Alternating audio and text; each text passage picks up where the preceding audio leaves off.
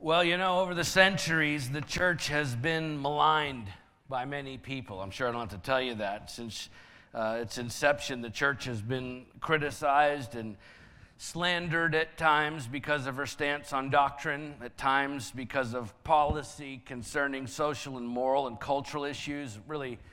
Uh, really, pretty much any area where the church has engaged with individuals or communities or even society as a whole she has been maligned. And, and of course, to be fair, at times, the church has earned those criticisms. And so, if, I think if church leaders, particularly, are to be honest, then we have to be willing to admit that because, of course, the church has been far from perfect. And yet, if those same people who are critical of the church are to be honest as well, then they in turn have to admit that the church has been unparalleled throughout history with any other organization in terms of the good that it has accomplished in this world. Fact is, the church has established hospitals, schools, and universities that have healed, educated, trained, and sent out millions of people into the world to do wonderful things. Tremendous works of progress in art, advances in science and archaeology innovations in the medical field and great social works have all been accomplished in the name of Christianity.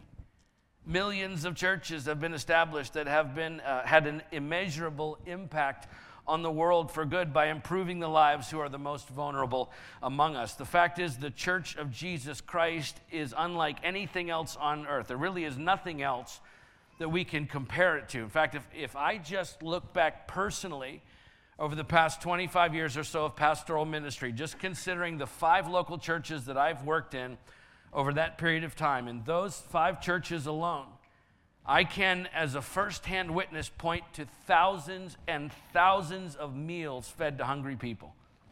Thousands of items of clothing, blankets, furniture, and other personal goods given to people in great need homes and vehicles repaired, bills paid, medicines purchased. I've watched marriages on the brink of disaster restored through the church, people with every kind of struggle and hurt healed and restored when the church wrapped her arms around them and counseled them and prayed for them and provided for them and loved them through those difficult times. I've seen so many lives truly changed, transformed into the image of Christ through the ministry of the church. People delivered and healed and dedicated and saved and baptized and restored into a right relationship with God and with other people. And that's just the five local churches that I've worked in, including this one. Five simple local churches filled with people working together, unified in Christ, fulfilling his great commission. Now, add in all of the other churches around the world just in that same 25 year period of time. And let that sink in. How many human souls saved, delivered, healed, loved, provided for in just the past two and a half decades alone? It is truly staggering there's nothing comparable to the Church of Jesus Christ. No group, no program, no government that even comes close. The undeniable truth is the church has been an astonishing force for good in this world. The worst thing that could happen for our country is for the church to disappear. Because while mankind has come up with a lot of ideas and programs and governments and plans for the world over the centuries, the church is God's plan for this world. And Jesus made it clear I will build my church, and the gates of hell shall not prevail against it. Matthew 16, 18. Okay, the church is God's plan, not ours. The church is His design, not ours.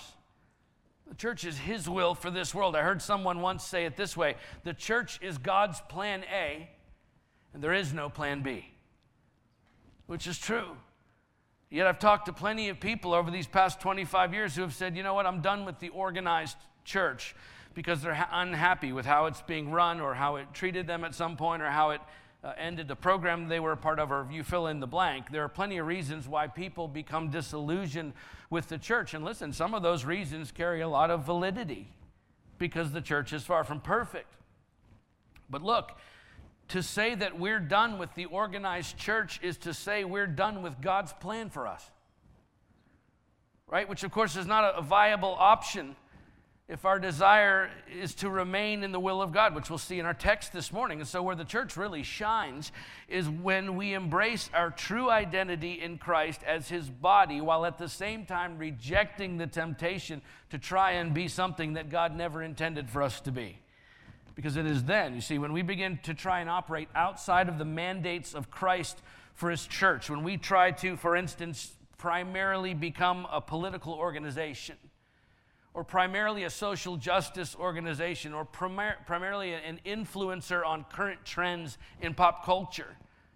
Well, it's then that the church actually becomes increasingly ineffective because that's not what God designed us to do.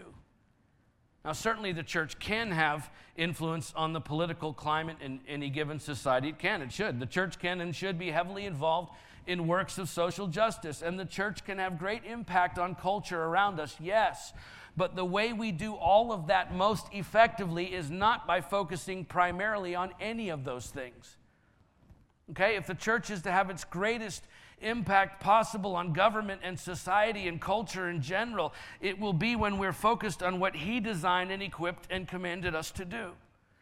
It's the same reason that militaries don't make great police forces and police organizations don't make great militaries, because they're primarily designed and trained and equipped to accomplish different purposes.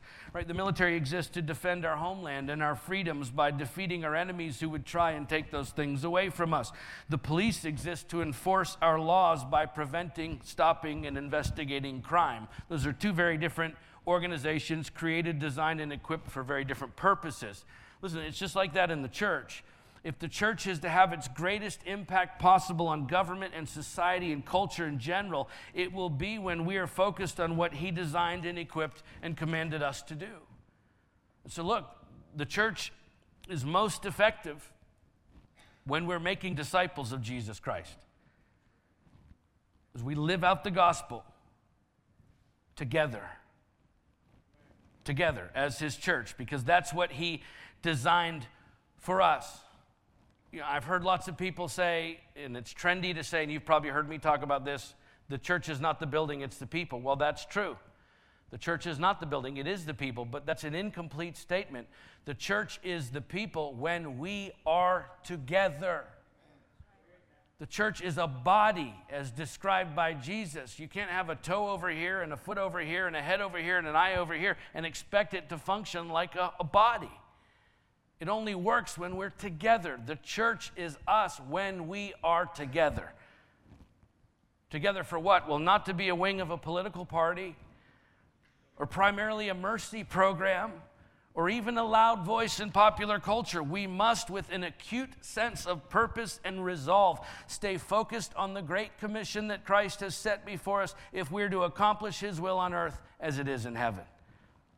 And of course, what that means for each of us as members of His church is that we have to dedicate our lives, our entire lives, to that end, to serve Him as we serve each other and reach out to the rest of the world. And there's just no way around it. That is going to mean that we live our lives spending ourselves and our resources for the cause of Christ. Okay, this idea that God rewards his followers by pouring out wealth and material blessings on us so that we can hoard our resources and then live out our lives comfortable and entitled and insulated from the rest of society is a failed doctrine. In fact, it's a false doctrine that is not founded in the truth of God's word, nor should it be reflected in his church because it undermines the character and cause of Christ.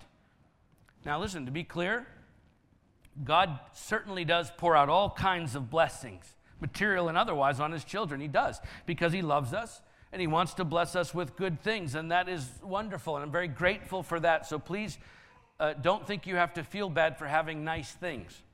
No, we shouldn't. As long, as long as we understand that the purpose of those blessings isn't merely to bless us, purpose for God's blessings and provision in our lives is not only that we can be taken care of in our families, but also that we may take care of others by being generous with what He's given us, which is what we saw in our story last week, where Paul, referring to the spiritual and material blessings that we receive from God, he said, You will be enriched in every way to be generous. You're, God's going to enrich you. Why? To be generous in every way, which through us, the church, will produce thanksgiving to God. In other words, God enriches us so that we can be generous to others as we minister to one another through the local church. Okay, he enriches our lives so that we can be generous. The fact is, everything that Jesus had, he used to bless other people with. And that's our example to follow. We're to practice generosity.